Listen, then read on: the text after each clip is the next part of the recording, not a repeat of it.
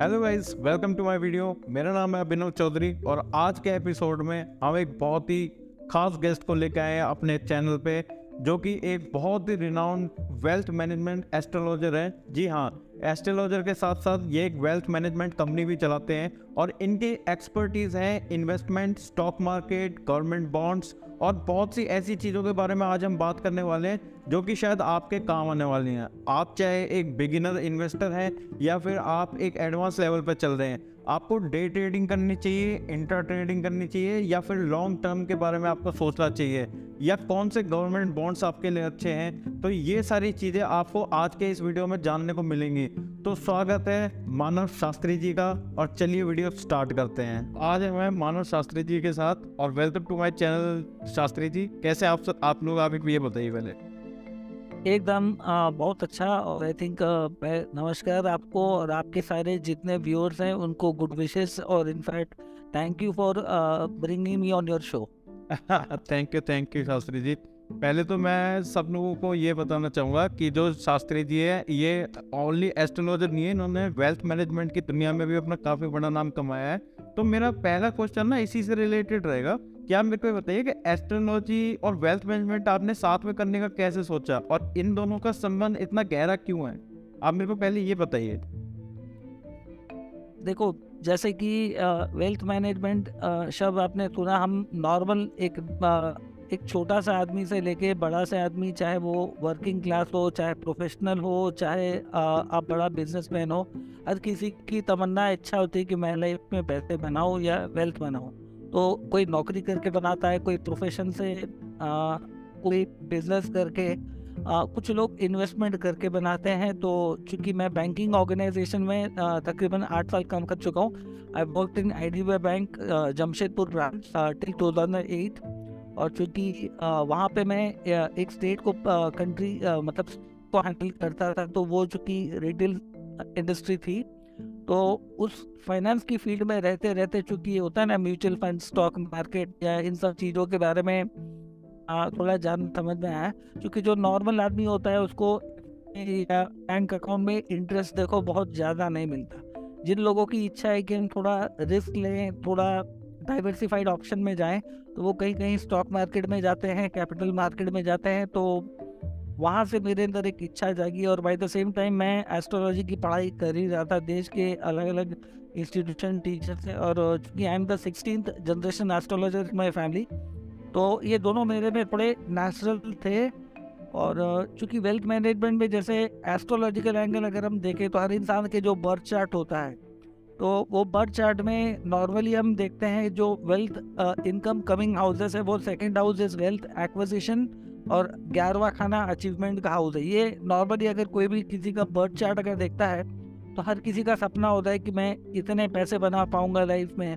नौकरी से होगा जॉब से होगा, या कैसे होगा। तो नॉर्मली हर इंसान के चार्ट में आप जब भी थोड़ा सा स्टॉक मार्केट का एरिया है जहाँ पे थोड़े ज़्यादा राइज या थोड़ा ज़्यादा ग्रोथ है के लिए आपको बर्थ चार्ट के कुछ कुछ हाउसेस को खास करके ध्यान में रखना पड़ेगा।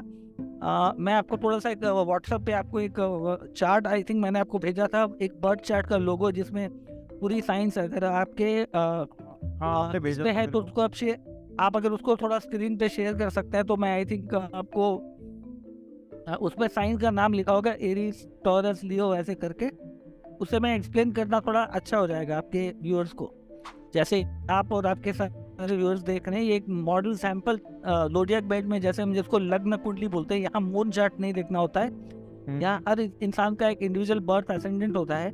ये तो हम दिखा रहे हैं कि एक नॉर्मल सैंपल इसमें एरिस साइन मतलब इंसान खुद हो गया और टर्स साइन जो है universal second house of bank है ये अक्वायर्ड वेल्थ है जो पैसा आपने जमा करके अपने सेविंग्स में रखा है ये आपके पास जो भी बिलोंगिंग्स है। अब ये वेल्थ है ये जो आपने नौकरी से कमाई फैमिली से कमाई कहीं से कमाई तो इस पैसे से अगर गेन कमाना है तो आपको कहाँ जाना पड़ेगा? आप टॉरस साइन से सीधा इलेवन हाउसेस आगे जाओ। इलेवन हाउसेस अगर आगे जाओगे counting from Taurus you will land up in Pisces sign which is the twelfth house ये हाउस है इन्वेस्टर्स का। एक नॉर्मल जोडियक बेट में Pisces sign speaks about investment but ये इन्वेस्टमेंट का पोर्टफोलियो हम डिफाइन करते हैं long term short term mid term ठीक है? तो इसमें लॉन्ग टर्म का जब बेसिस आता है तो हमको थोड़ा सा और एंगल देखना पड़ता है। अब, बहुत तरह के लोग आपको इन्वेस्टिंग फ़ील्ड में देखेंगे। कुछ लोग सिक्योर्ड इन्वेस्टमेंट में जाना पसंद करते हैं। तो जैसे मान लो कि जिसके ट्वेल्थ हाउस में फिक्स्ड साइन है, किसी दूसरे एसेंडेंट में जन्म हुआ है तो कुछ लोग गारंटीड रिटर्न चाहते हैं, ज़्यादा रिस्क लेना नहीं चाहते इक्विटी मार्केट में नहीं जाते हैं तो उसके पोर्टफोलियो थोड़े अलग है, जो बैंक में बॉन्ड्स में डालते हैं, ठीक है? तो उसके केस में आप थोड़ा सा देख सकते हैं बट जो लोग स्पेकुलेटिव या स्टॉक मार्केट में जाना चाहते हैं जहाँ पे रिस्क इन्वॉल्व है बट बड़े गेन्स भी इन्वॉल्व हैं तो उसके लिए आप नॉर्मली बर्थ चार्ट में लियो साइन को देखो। लियो साइन जो है technically six house from the Pisces sign बनती है। ये हाउस ऑफ़ स्पेकुलेशन है। स्पेकुलेशन या कोई भी तरह की गैमलिंग टेंडेंसीज भी बोलो तो ये है। मतलब जो ये साइन वाले हैं ये अपनी लाइफ में रिस्क बड़ा ले सकते हैं। टेक्निकली हम एक सैंपल समझने के लिए कि लियो जो होती है यूनिवर्सल आपकी ऐसी हाउस है जो क्विक रिस्की डिसीज़न लेने में बिलीव करता है। तो लियो बेसिकली जो है फिफ्थ हाउस किसी भी इंसान के चार्ट में कोई भी एसेंडेंट हो, उसका फिफ्थ हाउस में हो सकता है लियो की जगह कोई और साइन है तो ये स्पेकुलेटिव इन्वेस्टमेंट को डिफाइन करती है। यहाँ से आप स्पेकुलेटिव इन्वेस्टमेंट देख सकते हैं और इससे गेन अगर देखना है, इससे बड़ा गेन देखना है तो लियो से फिर आप इलेवन हाउसेस आगे जाओ, आप जेमिनी साइन में आओगे। तो these are the people who make quick money within the short frame of time taking यहाँ पे इंट्यूशन पावर का बहुत uh, इस्तेमाल होता है। तो फिफ्थ हाउस बेसिकली क्या है? आपकी जेनेटिक ब्रेन एक्सेलेंस है। फाँपने की ताकत इंट्यूस करने की ताकत गेस करने की ताकत ये एक नॉर्मल स्ट्रक्चर है। इसके अलावा uh, आपको जैसे अगर देखना है कि और अगर तरीके से अगर मान लो पैसा कमाना है तो आठवां जो आठ नंबर की साइन स्कॉर्पियो है। आ, ये भी डिफाइन करती है रिस्की इन्वेस्टमेंट्स को। मतलब कोई बड़े प्रोजेक्ट बड़े इंडस्ट्रीज़ में या कैपिटल मार्केट स्टॉक मार्केट में ये भी इन्वेस्टमेंट पोर्टफोलियो को डिफाइन करती है। तो स्कॉर्पियो भी एक ऐसी साइन है जहाँ पे आप मान लो अगर इन्वेस्ट करते हो तो वर्गो साइन देखो स्कॉर्पियो से इलेवेंथ में आएगी। Again making a concrete investment तो लियो स्कॉर्पियो ये ऐसी फिक्स साइन है जो कि रिस्की इन्वेस्टमेंट या स्टॉक मार्केट में अगर जाना है तो पाइसेस लियो स्कॉर्पियो पाइसेस यानी ट्वेल्थ हाउस अगर किसी के चार्ट में कोई भी एसेंडेंट हो तो उसके चार्ट में जो ट्वेल्थ हाउस होता है वो ऑब्वियसली उसका इन्वेस्टमेंट पोर्टफोलियो को डिफाइन करता है और उससे वो कितना गेन कमाएगा या नहीं कमाएगा अगर ये देखना है उसके चार्ट में पॉसिबिलिटी है कि नहीं।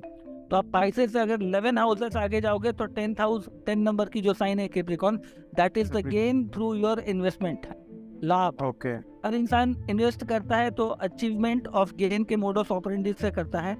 तो which are the planet which can make you a long term return या क्विक इन्वेस्टमेंट और क्विक इन्वेस्टमेंट तो जो स्टॉक मार्केट में जो planet plays a very important role that is Mercury moon Venus Mars Rahu ये सब planet जो है ट्रेडिशनली बहुत शॉर्ट फ्रेम में या मिड टर्म में अच्छे खास रिटर्न्स देते हैं but there are certain planets कह सकते हैं जो जो लोग डेली ट्रेडिंग करते हैं या फिर शॉर्ट टर्म इन्वेस्टमेंट करते हैं, उनके लिए वाले साइन अच्छे हैं।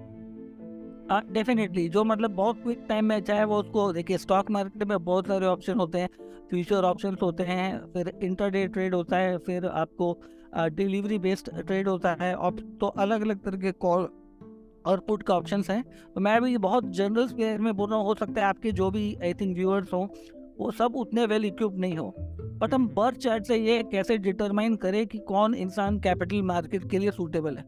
सबसे पहली दो बात। है ये पाइसे साइन जो ट्वेल्थ हाउस में आ रही है, हर चार्ट में ये ट्वेल्थ हाउस नहीं होगा अलग अलग साइंस यहाँ पे होगी। तो इसका लॉर्ड पहली बात इसका लॉर्ड और उसके बाद ये जो टेंथ हाउस में जो केप्रिकॉन साइन यहाँ दिख रही है, यहाँ पे हर इंसान का जो साइन होगा, ये दो एरिया पहले पावरफुल होने चाहिए।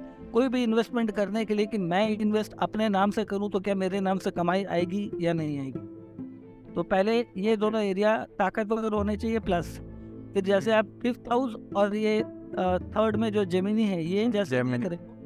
हाँ। ये दोनों का एक एंगल ताकतवर होना चाहिए फिर एट और सिक्स हाँ। ये हाँ हाँ तो ये ये सब साइंस जो है काफ़ी हद तक stock market risk involvement analysis deep research मतलब नॉर्मल लोगों की कैपेसिटी से बाहर जाके काम करना। तो आप जो भी देखो कि हम कैसे समझे कि ये मान लो किस तरह का है।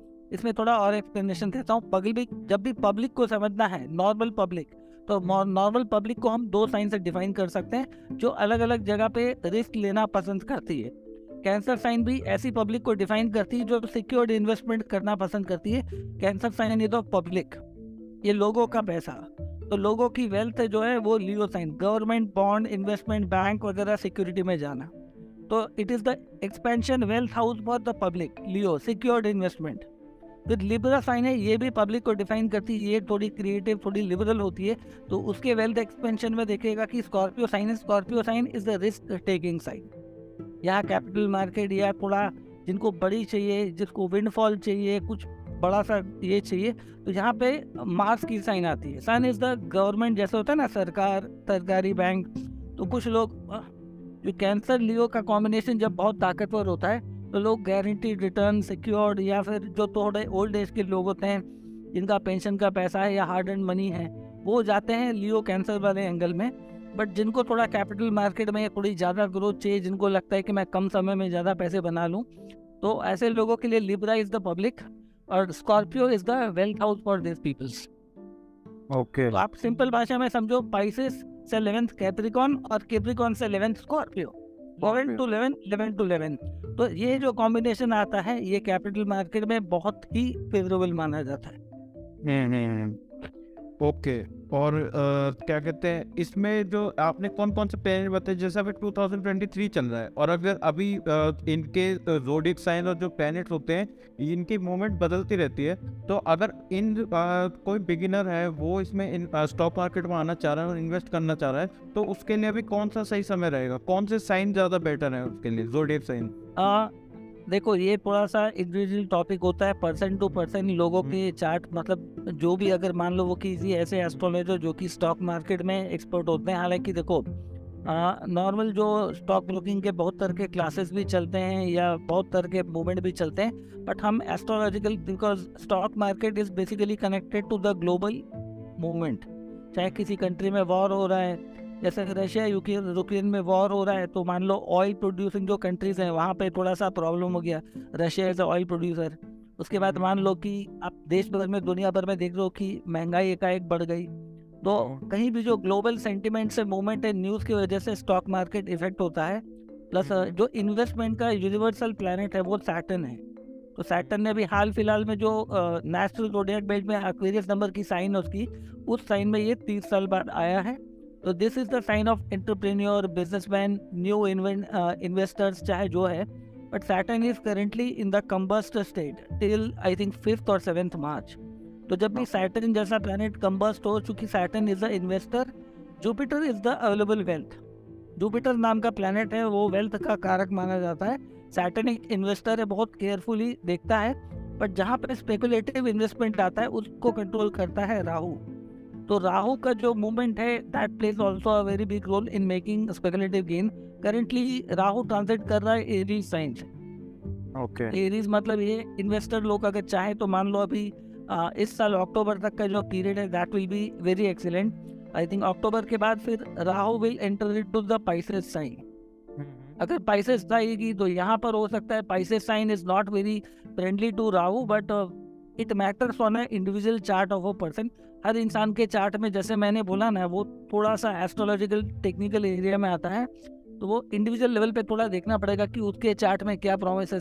कभी कभी आप देख लेना हस्बैंड वाइफ है फादर मदर है तो कभी कभी इंसान का अपना चार्ट परमिट नहीं करता कि भैया मैं अपने नाम से कैपिटल मार्केट में ना जाऊँ या मेरे बेटे के नाम से करूँ वाइफ के नाम से करूँ वाइफ है तो हस्बैंड के नाम से करे फादर मदर के तो कभी कभी क्या होता है इंसान के चार्ट में ही पूरा डिस्क्रिप्शन दिखता है पता चलता है कि ये जो बारह हाउसेस हैं उसमें कहीं ना कहीं उसकी फैमिली का कोई ना कोई रिलेटिव का एंगल आता है तो कभी कभी इस चार्ट को थोड़ा सा रिवर्स एंगल से अगर घुमा के देखते हैं जैसे फॉर एग्ज़ाम्पल एरीज अगर इंसान है Aries is the human being himself तो उसका जो नाइन्थ हाउस है साइजिडेरियस वो उसके पापा हैं ओके okay. वो उसके पापा हैं तो आप केप्रिकॉन हम्म। पापा का अवेलेबल वेल्थ हो गया।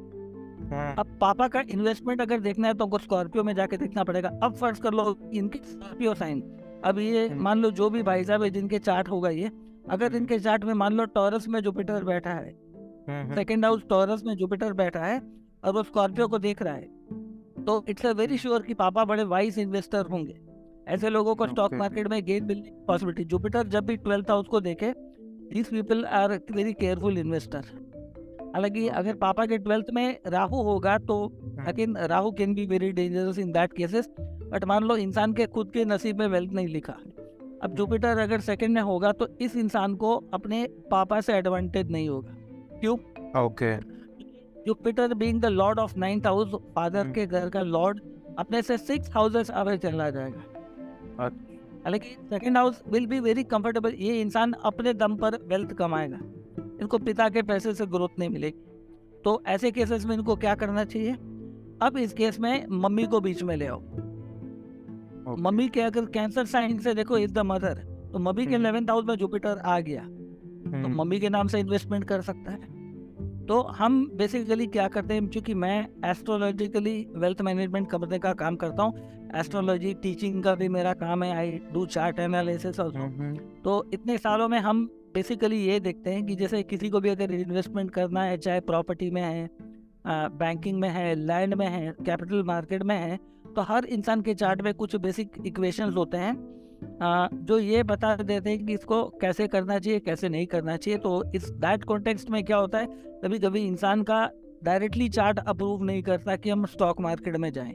तो कभी कभी फैमिली में मदर है वाइफ है सिस्टर है ब्रदर है उनको फ़र्स्ट एप्लीकेंट या सेटअप पूरा ऐसा रखा जाए कि उनको फ़र्स्ट एप्लीकेंट आप बना दें और खुद पर्दे के पीछे से काम करें। तो that is also an alter to make wealth तो वो वो वेल्थ का रास्ता खुल जाता है अगर आप अपने अपनी मदर को ले आते बीच में तो।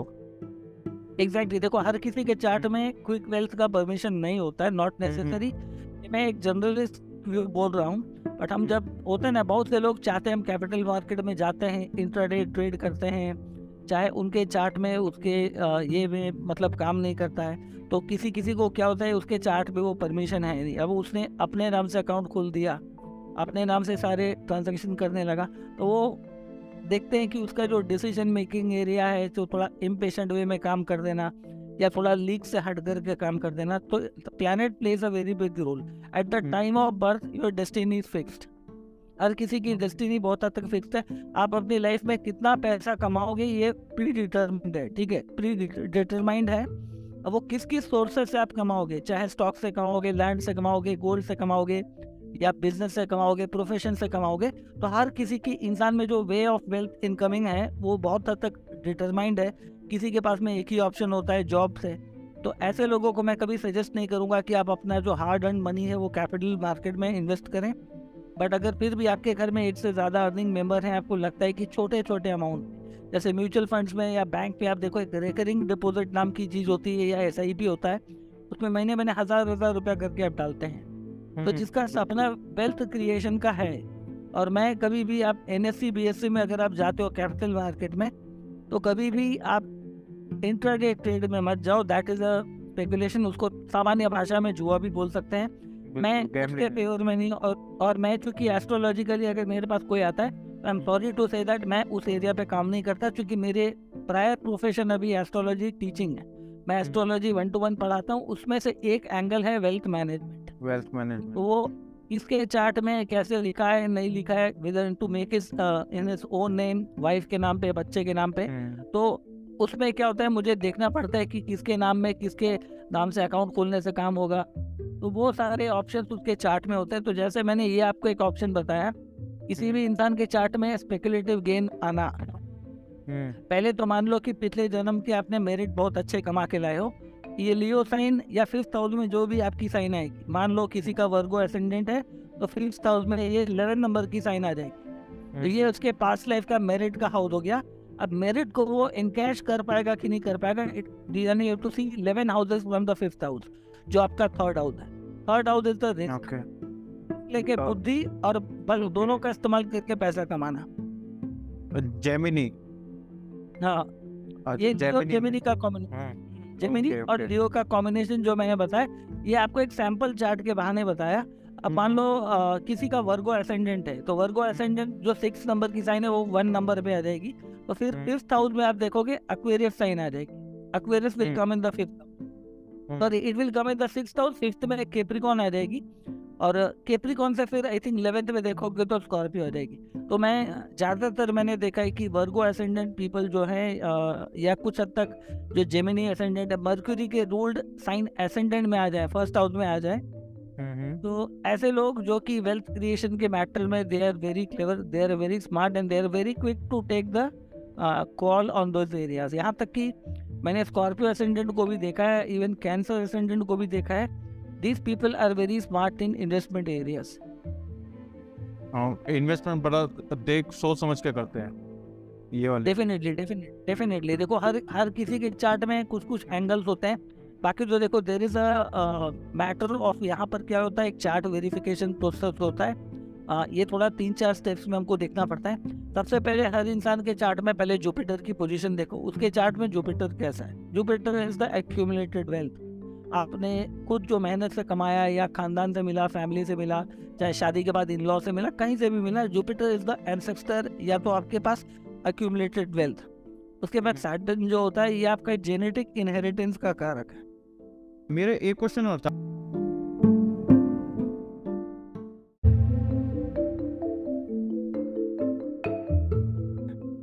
मेरे एक क्वेश्चन और था आपसे। इस सारी वेल्थ मैनेजमेंट में आपकी इन्वेस्टमेंट स्ट्रेटजी कैसे रहती है? आप आपको भी पता है कि इसमें रिस्क बहुत ज़्यादा है पर आप वो रिस्क मैनेज कैसे करते हैं? मतलब आप जब किसी से लेते हैं आ, आप वेल्थ मैनेजमेंट कंपनी चला रहे हैं तो जब आप किसी का पैसा लेते हैं आप उनसे बोलते हैं कि भाई आपको इतना रिटर्न ऐसे ऐसे देंगे तो उसको आप कैसे मैनेज करते हैं सर? आपकी स्ट्रेटजी क्या रहती है रिस्क लेने की?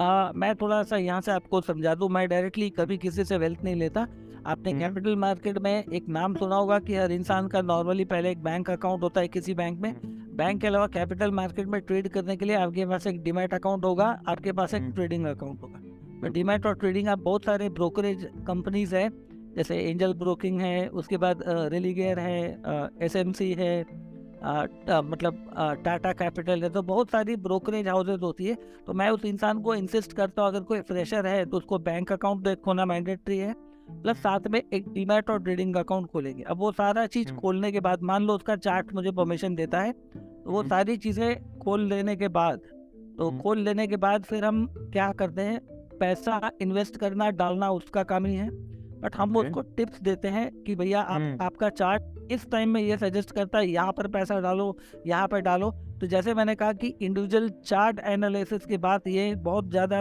परसेंट टू परसेंट वेरी करता है। सबके लिए कॉमन नहीं होगा तो जैसे मैंने बोला ना, कोई अपने नाम से, कोई बच्चे के या कोई वाइफ के नाम से तो रिस्क वाला जो फैक्टर है हम पहले ही फिगर आउट कर लेते हैं, अगर इसका चार्ट परमिट नहीं करता।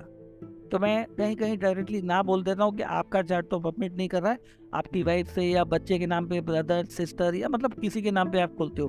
तो पहला पॉइंट आता है वो। और आप एक चीज़ और, जैसे आपने सवाल पूछा कि हम रिस्क को कैसे मैनेज करते हैं तो देखो कभी भी मैं इन्वेस्टर को एक चीज़ समझाता हूँ आपके चार्ट में जो प्लेनेट हैं वो किसी न किसी सेक्टर को डिफाइन करते हैं जैसे सैटन है नेचुरल रिसोर्सेज का प्लानट है मार्स है जो पावर सेक्टर रियल स्टेट का है सन जितनी है गवर्नमेंट कंपनीज़ का है मून मर्क्यूरी वीनस जो है थोड़े एफएमसीजी सेक्टर को कंट्रोल करते हैं जुपिटर जो है एजुकेशन और बैंकिंग इंडस्ट्री को कंट्रोल करता है तो हर प्लानट कुछ ना कुछ कुछ तो कुछ सेक्टर को कंट्रोल करते हैं। तो हर किसी के चार्ट में कोई ना कोई ऐसा प्लानट एक दो प्लानट ज़रूर होता है जो रेगुलर उसको फेवर करता है हर किसी के चार्ट में। उस की प्लानट को जब हम फिगर कर लेते हैं तो वो की प्लानट का जो नेचुरल लेवल पे जो ट्रांजिट होता है एनुअल लेवल पे उसकी दशा अंतरदशा या किस एज के आसपास में है तो इसके हिसाब से हम एक एनालिसिस करते हैं कि इस इंसान को इसमें इसमें पैसा डालना चाहिए short term mid term long term जैसे आप शॉर्ट टर्म में कम से कम समय मान के चलो कि fourteen to twenty one days या थर्टी डेज़ है एक महीना मतलब मेरे लिए शॉर्ट टर्म एक महीना शॉर्ट टर्म है फिर मिड टर्म मिड टर्म मतलब तीन महीने से लेके छः महीना. और जो लॉन्ग टर्म होता है वो लॉन्ग टर्म आप मिनिमम मान के चलो कि आठ महीने से लेके आप मैक्सिमम दो साल तीन साल तक. कभी कभी कुछ बड़ी कंपनियाँ होती है ना जैसे टाटा ग्रुप की कंपनी है टाटा मोटर्स है टाटा स्टील है या कुछ ऐसी एन एस में बॉम्बे स्टॉक एक्सचेंज की जो पचास कंपनी है निफ्टी फिफ्टी जिसको बोलते हैं स्टॉक मार्केट में वो ऐसी कंपनियाँ होती है जिस पर पैसा डालना मतलब रिस्क फैक्टर ऑटोमेटिकली कम हो जाता है because Nifty fifty is the backbone of the Indian economy वो Indian stock market Indian business government के नीचे का बैकबोन है। अभी फॉर एग्ज़ाम्पल ये बहुत लोगों ने अडानी वाला एंगल देखा तो मैं ना कि उसके बायस लेवल में जाऊँगा बट अडानी के बारे में जिस तरह का न्यूज़ आया चाहे कि जिस तरह के इशू आए तो वो हम्म। इतनी बड़ी एक जाइंट ऑर्गेनाइजेशन है तो ये जितनी भी कंपनीज़ हैं इनके पास रिसोर्सेस इतने होते हैं कि बैंक इनको जो मॉर्गेज देती है ये जो बिज़नेस करते हैं ये ग्लोबल फेनोमेना है ग्लोबल रूल है। हम्म। तो इनके पास एसेट मतलब कहते ना कि तीन गुना ज़्यादा एसेट होते हैं उसके बदले में एक टाइम इसको बैंक लोन देती है। तो ऐसे लोगों के डूबने के chances is next to impossible जैसे रिलायंस है टाटा है ये लोग आज नहीं खड़े हुए। हम्म, अब जो एक न्यूकमर आदमी होगा वो थोड़ा सा ये सेंटिमेंट से घबरा जाए जिसको इसकी प्रैक्टिस नहीं है आइडिया नहीं है। तो ये एक चलने वाला कौन फ़िल्म था मेरा कहने का मतलब है कि अफवाहों को देख के या न्यूज़ चैनल को देख के या आप कह सकते हैं कि किसी के पीछे ब्लाइंडली भागने से अच्छा है, आपका खुद का बर्थ चार्ट क्या परमिट कर रहा है? आप कौन से सेक्टर में अच्छा काम कर सकते हो? रेगुलर छोटे छोटे लेवल पे आप मान लो महीने के दो दो पाँच पाँच हज़ार करके इन्वेस्ट करना चाहते हो, हर महीना करके वैसे भी कर सकते हो। तो हम लोग बेसिकली क्या करते हैं? जैसे उनका डिमैट ट्रेडिंग अकाउंट एक स्पेसिफिक जगह खुलवा देना, अगर नया बंदा है। अगर एग्जिस्टिंग है तो एक एस्ट्रोलॉजिकल उसको कंसल्टेशन में हमारे साथ थोड़ा कनेक्ट होना पड़ता है। उसमें हम थोड़ा सा ऑप्शन देखते हैं कि उसके चार्ट में एक एनुअल फोरकास्ट हम दे देंगे कि आप ये ये चार्ट में या इस इस एज ग्रुप में, इस इस जगह पर सकते हो, इतना इतना पीरियड में। तो वो उसके सारे पैरामीटर्स होते हैं जो उसका चार्ट फोरकास्ट करता है। तो हम एस्ट्रोलॉजिकली वेल्थ मैनेजमेंट को कनेक्ट करने से पहले हम ये देखते हैं आप पास्ट लाइफ में अपने गुड या बैड कर्मा के आधार पे क्या अच्छा या बुरा लाए हो? इसके आधार पे हम डिटरमाइन करते हैं कि आप दुनिया की भीड़ के हिसाब से मत चलो आप आपकी डेस्टिनी क्या बोल रही है उस हिसाब से चलो जो सेक्टर आपको फ़ायदा दे। ये परसेंट टू परसेंट वेरी कर सकते हम्म, हम्म, हम्म। पर मेरा नेक्स्ट ये रहेगा चलो अब बात हो रही है अडानी अंबानी की तो थोड़ा गवर्नमेंट के बारे में बात कर लेते हैं कि गवर्नमेंट बॉन्ड्स और फिक्स डिपॉजिट एक बार हमारी ऑडियंस को बता दो कि कैसे वर्क करते हैं और आप इनसे कैसे फ़ायदा निकाल सकते आ, देखो गवर्नमेंट बॉन्ड के पीछे बेसिकली क्या होता है आरबीआई का जो बॉन्ड हो गया या फिर बहुत सारे गवर्नमेंट के इंस्टीट्यूशन के बॉन्ड हो गए तो आपको एक चीज़ पता होगा कि जितने भी लोग बैंक में पैसा डालते हैं बैंक में जो पैसा आता है, जिसमें ज़्यादा रिटर्न नहीं होता है एफडी में सात परसेंट, आठ परसेंट गारंटेड रिटर्न होता है तो सात परसेंट, आठ परसेंट तो कोई भी नॉर्मल एक्स वाई रेट बना सकता है। आज के डेट में आप जहाँ कहते हैं ना बिज़नेस में पैसा लगाते हो, आप सिंपल सेंस में आपको समझाता हूँ, सामान्य लोगों की समझ में है कि आप मान लो आपने एक राशन की दुकान खोल ली। मान लो ये जो राशन की दुकान है, ये सरकार की है। कुछ पब्लिक ने पैसा सरकार के एफडी में डाला, बैंक में डाला, सरकार ने एक राशन की दुकान खोल ली और दुनिया भर के किसान से वो राशन आ, मतलब होलसेल के भाव में रिटेल में बेचता है। तो राशन तो ऐसी चीज़ है कि सब रोज रोज लेंगे खाएँगे मतलब ये आपकी डे, डेली नीड्स है। राशन हो गया कपड़े हो गए तो सरकार भी बहुत तरह के प्रोजेक्ट के ऊपर में काम करती है जैसे इंफ्रास्ट्रक्चर बनाती है रोड बनाती है आ, बहुत सारे इंस्टीट्यूशन एयरपोर्ट बनाती है रेलवेज बनाती है ऐसी बहुत सारी चीज़ें बनाती है जहाँ पे सरकार को रेवेन्यू आता है। फिक्स्ड गारंटीड है। रेल- रेलवे है, फिर टोल प्लाजा है, हाईवे है, फिर आप लाइसेंस अथॉरिटी है, फाइन्स हैं तो there are lot of areas जहाँ पे सरकार को फिक्स्ड पैसा आता है। तो सरकार बहुत तरह के प्रोजेक्ट में जहाँ पैसा लगाती है, जहाँ पे गारंटीड मतलब सरकार को मान के चलो कि 10 से 15 परसेंट इनकम आ ही जाती है। तो वो 10 से 15 परसेंट खुद कमाती है, तब जाके आपको सात आठ परसेंट गारंटीड रिटर्न देती है। तो गवर्नमेंट बॉन्ड जो है बेसिकली वो पैसा कहाँ पर जाता है? जो बड़े बड़े बैंकों में लोग एफडी में डालते हैं पोस्ट ऑफ़िस में किसान विकास पत्र चाहे जो पहले के ज़माने में था तो पोस्ट ऑफ़िस में या बैंक में या बॉन्ड्स में डालते थे जहाँ लिखा था गारंटीड रिटर्न छः परसेंट सात परसेंट या एक टाइम कभी आठ परसेंट नौ परसेंट तक था। तो ये बेसिकली डिपेंड करता है कि ऐसी जगह जहाँ पे सरकार को पता है कि ये पैसा मेरे पास ईजिली रिकवर हो जाए। तो जहाँ पे ज़्यादा रिस्क इन्वॉल्व नहीं वहाँ श्योर शॉट है बट वो ऐसे लोग जहाँ इन्वेस्ट करते हैं जिनको सिक्योरिटी ज़िंदगी में ज़्यादा चाहिए जो रिस्क लेना नहीं चाहते ज़्यादा प्रेम करना नहीं चाहते या किसी पे ट्रस्ट करना या मेंटल एक्सरसाइज करने का जिनके पास टाइम नहीं है। बट मैं आज के ज़माने में कह सकता हूँ कि स्टॉक मार्केट में भी ऐसी बहुत सी कंपनी है जो कि रिलायबल है। उसको शॉर्ट टर्म में आप मत देखो। जो पैसा आप मान लो साल भर के लिए एफडी करते हो वही मैं कहता हूँ आप एक कंपनी के ऊपर में पैसा मत लगाओ। दुनिया में चार सेक्टर है। मान लो दुनिया में दस सेक्टर है बीस सेक्टर है। कभी भी स्टॉक मार्केट जो है ये मार्केट पॉसिबिलिटीज या प्रोबेबिलिटीज पे काम करती है। मतलब जितना जितना आपका जो पोर्टफोलियो है जितना डाइवर्सिफाई होगा उतना आपके लिए बेनिफिशियल है। उतना अच्छा आपके लिए। Exactly exactly. थोड़ा सा आप स्टील सेक्टर में थोड़ा सा डाल दो थोड़ा सा आईटी में थोड़ा फार्मा में थोड़ा एग्रीकल्चर में। जैसे अभी इंडिया के कॉन्टेक्स्ट में बताऊँ मैं भारत देश की कंट्री में ये 2023 में क्या खास होने वाला है? इंडिया में अभी बहुत सारे टूरिज़्म स्पॉट्स बढ़ गए हैं। इतना ह्यूज टूरिज़्म होगा। अभी रिलीजियस टूरिज़्म होगा इंटरनेशनल टूरिज़्म होगा क्यों? अभी इंडिया में जी ट्वेंटी की बैठक है। इस साल इंडिया में वर्ल्ड कप होगा। इस साल स्कॉ करके जो है कुछ एशियन कंट्रीज़ की एक बहुत बड़ी मीटिंग होगी। तो ऐसे बहुत सारे अभी I P L Y P L भी होगा। तो इस साल होटल इंडस्ट्री के स्टॉक्स आप देख लो। ट्रैवल इंडस्ट्री के स्टॉक्स देख लो। जैसे इंडिया होटल नाम की कंपनी है। ये टाटा ग्रुप की रिलायबल होटल है। ऐसी बहुत सारी होटल इंडस्ट्रीज़ आप फिगर आउट कर सकते हो। तो इस साल होटल इंडस्ट्री का बोलबाला रहेगा क्योंकि दुनिया भर की वर्ल्ड से पब्लिक जो आएँगे वो टूरिस्ट आएँगे तो होटल इंडस्ट्री ट्रैवल इंडस्ट्री ये बहुत बूम करेगी।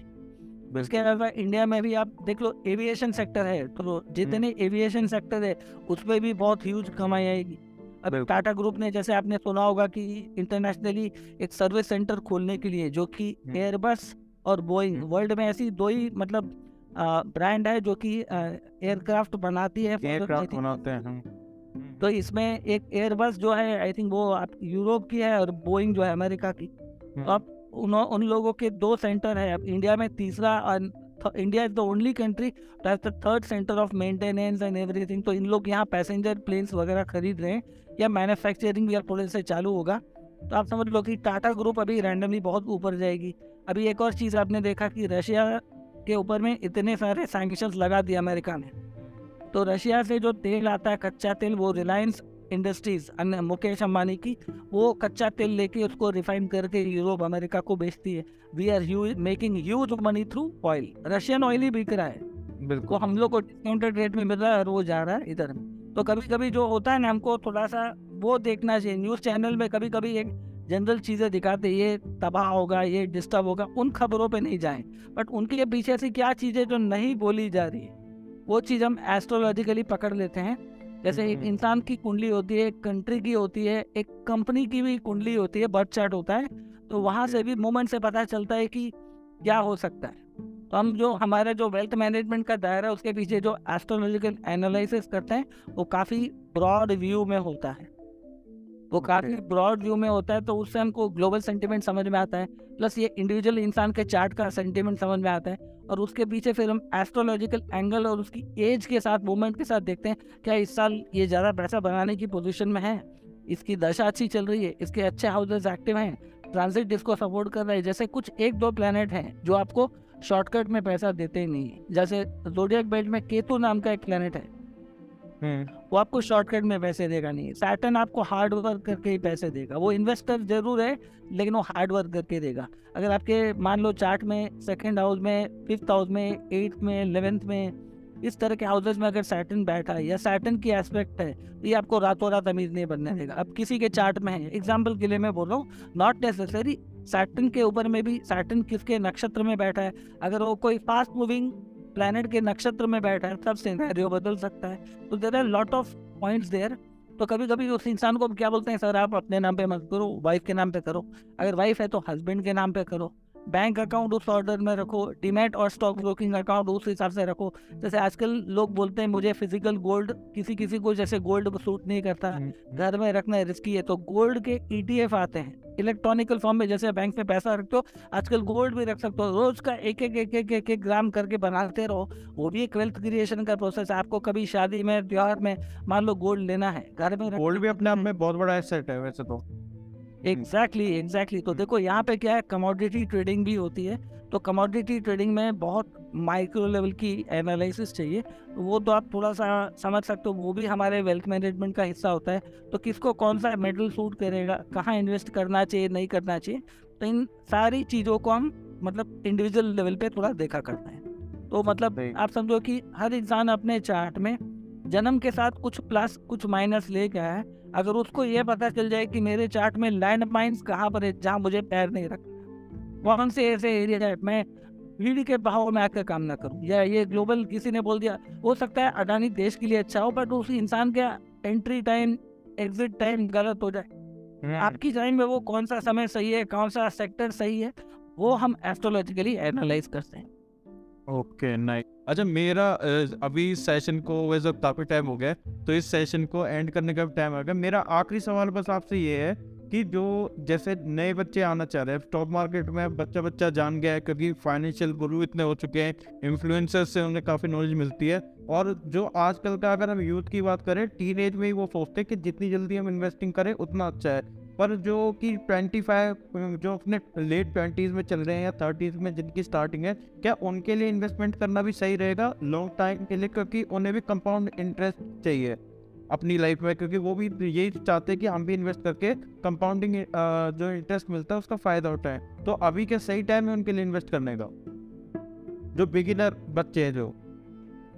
मैं पहले तो ये है, अगर उनकी सोर्स ऑफ़ इनकम है या मान लो उसके पेरेंट अगर इन्वेस्ट करें तो इन्वेस्टर तो कोई भी बन सकता है, दो साल का बच्चा भी, क्योंकि हमारे पास ऐसे बहुत से पेरेंट आते हैं जो बच्चों के नाम पे माइनर अकाउंट तो स्टॉक मार्केट में भी क्या होता है अंडर गार्जियनशिप एक माइनर अकाउंट भी खुलता है, अठारह साल से नीचे का भी तो उस एंगल में भी है, और कोई अगर वर्किंग बच्चा है, मान लो ट्यूशन पढ़ा रहा है, कुछ पैसे कमा रहा है, या कहीं पे कुछ पार्ट टाइम जॉब कर रहा है, उसके पास थोड़ा सरप्लस मनी वो एक एक हज़ार करके भी अगर महीने में इन्वेस्ट करता है तब भी हम सजेस्ट कर सकते हैं कि आपका मकसद स्पेकुलेशन नहीं होना चाहिए। देखो मैं आपको क्लियर बता दे रहा हूँ स्टॉक मार्केट में एक एरिया है स्पेकुलेशन जिसको जुआ बोलते हैं।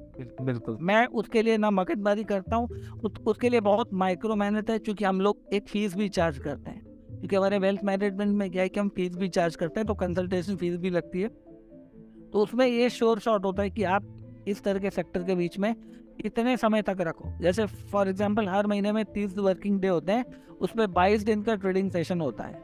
अगर आपने, मान लो हर हफ़्ते या महीने में अगर कोई प्रिंसिपल अमाउंट तीन चार सेक्टर्स में डाला, आपका लक्ष्य क्या होना चाहिए?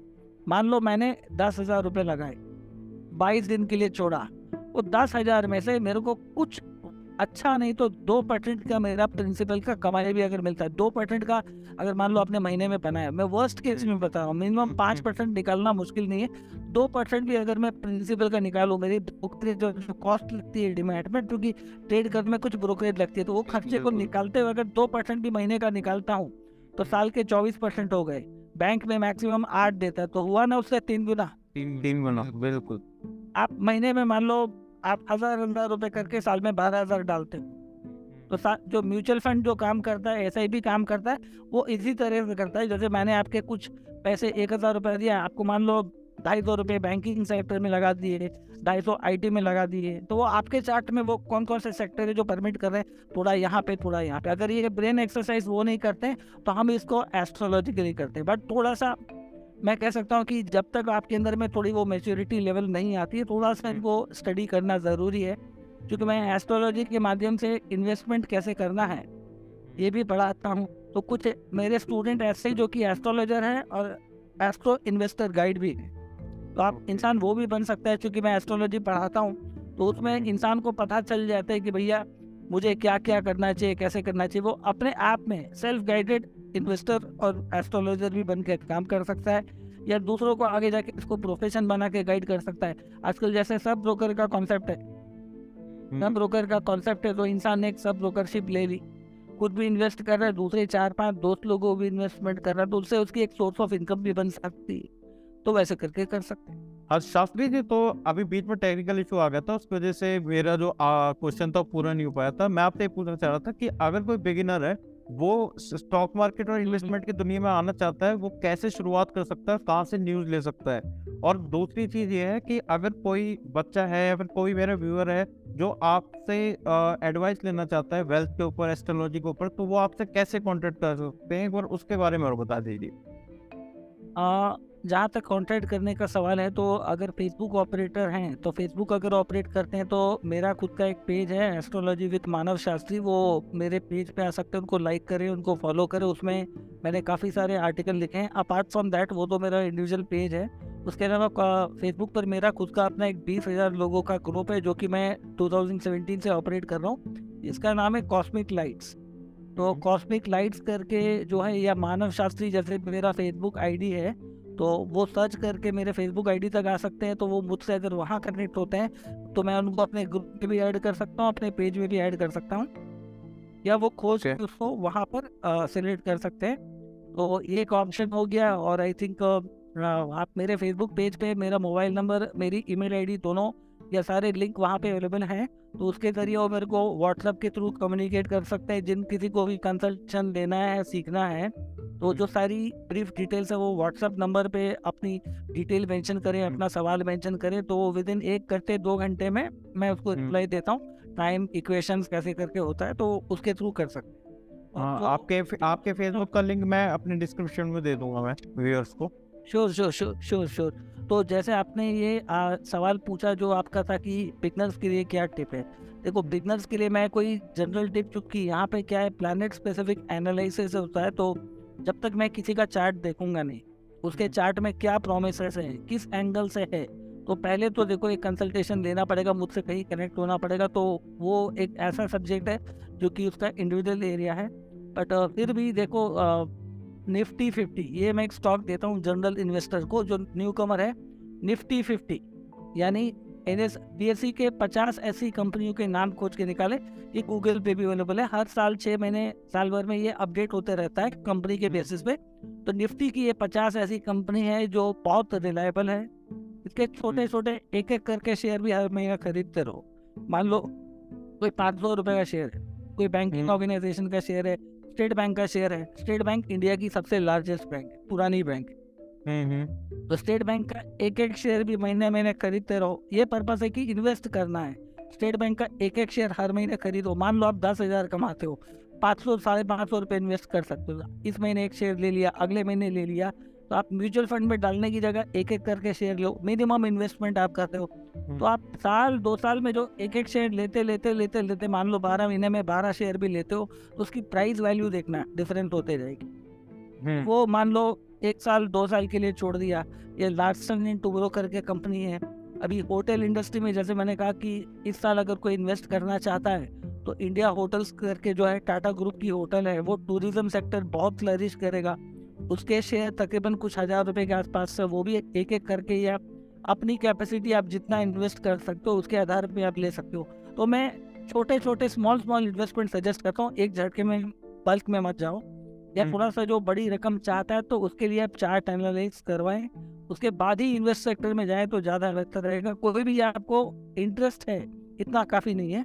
आपका चार्ट परमिट करना है, हो सकता है आपका चार्ट परमिट करो, लेकिन आप जिस वक्त उसमें इन्वेस्ट करने की एंट्री मारने की कोशिश करें वो आपकी ज़िंदगी का रॉन्ग टाइम चल रहा है, आपको रॉन्ग प्लानट की दशा चल रही है तो देर इज़ मच पॉसिबिलिटी आप गलत जगह पैसा डाल सकते हो, आपका पैसा फंस सकता है। तो यहाँ थोड़ा सा पर्सनल कंसल्टेशन मैंडेटरी बिल्कुल बिल्कुल। और मैं अपने व्यूअर्स को यही बोलना चाहूँगा कि अगर आपको अपने स्टॉक मार्केट करियर में अगर आप स्टार्ट कर रहे हो या फिर डे ट्रेडर या कुछ भी ऐसा कुछ करना चाह रहे हैं तो मैं पहले यही सजेस्ट करूँगा कि आप किसी एक्सपर्ट से कंसल्टेशन लें और मैं मानव शास्त्री जी का लिंक बिल्कुल अपने नीचे डिस्क्रिप्शन में डालूँगा। आप इनसे जाके वन टू वन कॉल पे भी बात कर सकते हैं व्हाट्सएप पे भी बात कर सकते हैं और इनसे कंसल्ट कीजिए एक बार कि आपको इस लाइन में आना ठीक भी है नहीं। क्योंकि ये एस्ट्रोलॉजी के थ्रू आपको बता पाएँगे कि अभी आपका टाइम इन्वेस्टमेंट का सही चल रहा है या नहीं चल रहा है। तो उस बेसिस पर आपको इन्वेस्टमेंट करना सही रहेगा, नहीं तो आपके पैसे डूब भी सकते हैं। तो ये था आज का सेशन हमारा मानव शास्त्री जी के साथ। तो कैसा लगा? हमें ज़रूर बताना। और मानव शास्त्री जी से अगर आपको बात करनी है तो मैं इनका फेसबुक लिंक आपको नीचे डिस्क्रिप्शन में डाल दूँगा। वहाँ जाके आप इनके लिंक से इनसे आप कांटेक्ट कर सकते हैं और इनसे पर्सनल कंसल्टेंसी भी ले सकते हैं, अगर इनके पास टाइम होगा तो। और बाकी ये है कि अगर आपको मुझसे कोई भी सवाल जवाब करना हो, कुछ भी आपका क्वेश्चन हो तो कमेंट डाउन बिलो और मैं पूरी कोशिश करूँगा आपका रिप्लाई करने के लिए। और अगर ये वीडियो आपको पसंद आया हो और आपने यहाँ तक ये वीडियो देखा हो तो प्लीज़ लाइक और सब्सक्राइब ज़रूर करना, क्योंकि इससे मुझे मोटिवेशन मिलता है अपना नेक्स्ट वीडियो लाने के लिए। तो चलिए मिलते हैं अगले वीडियो में।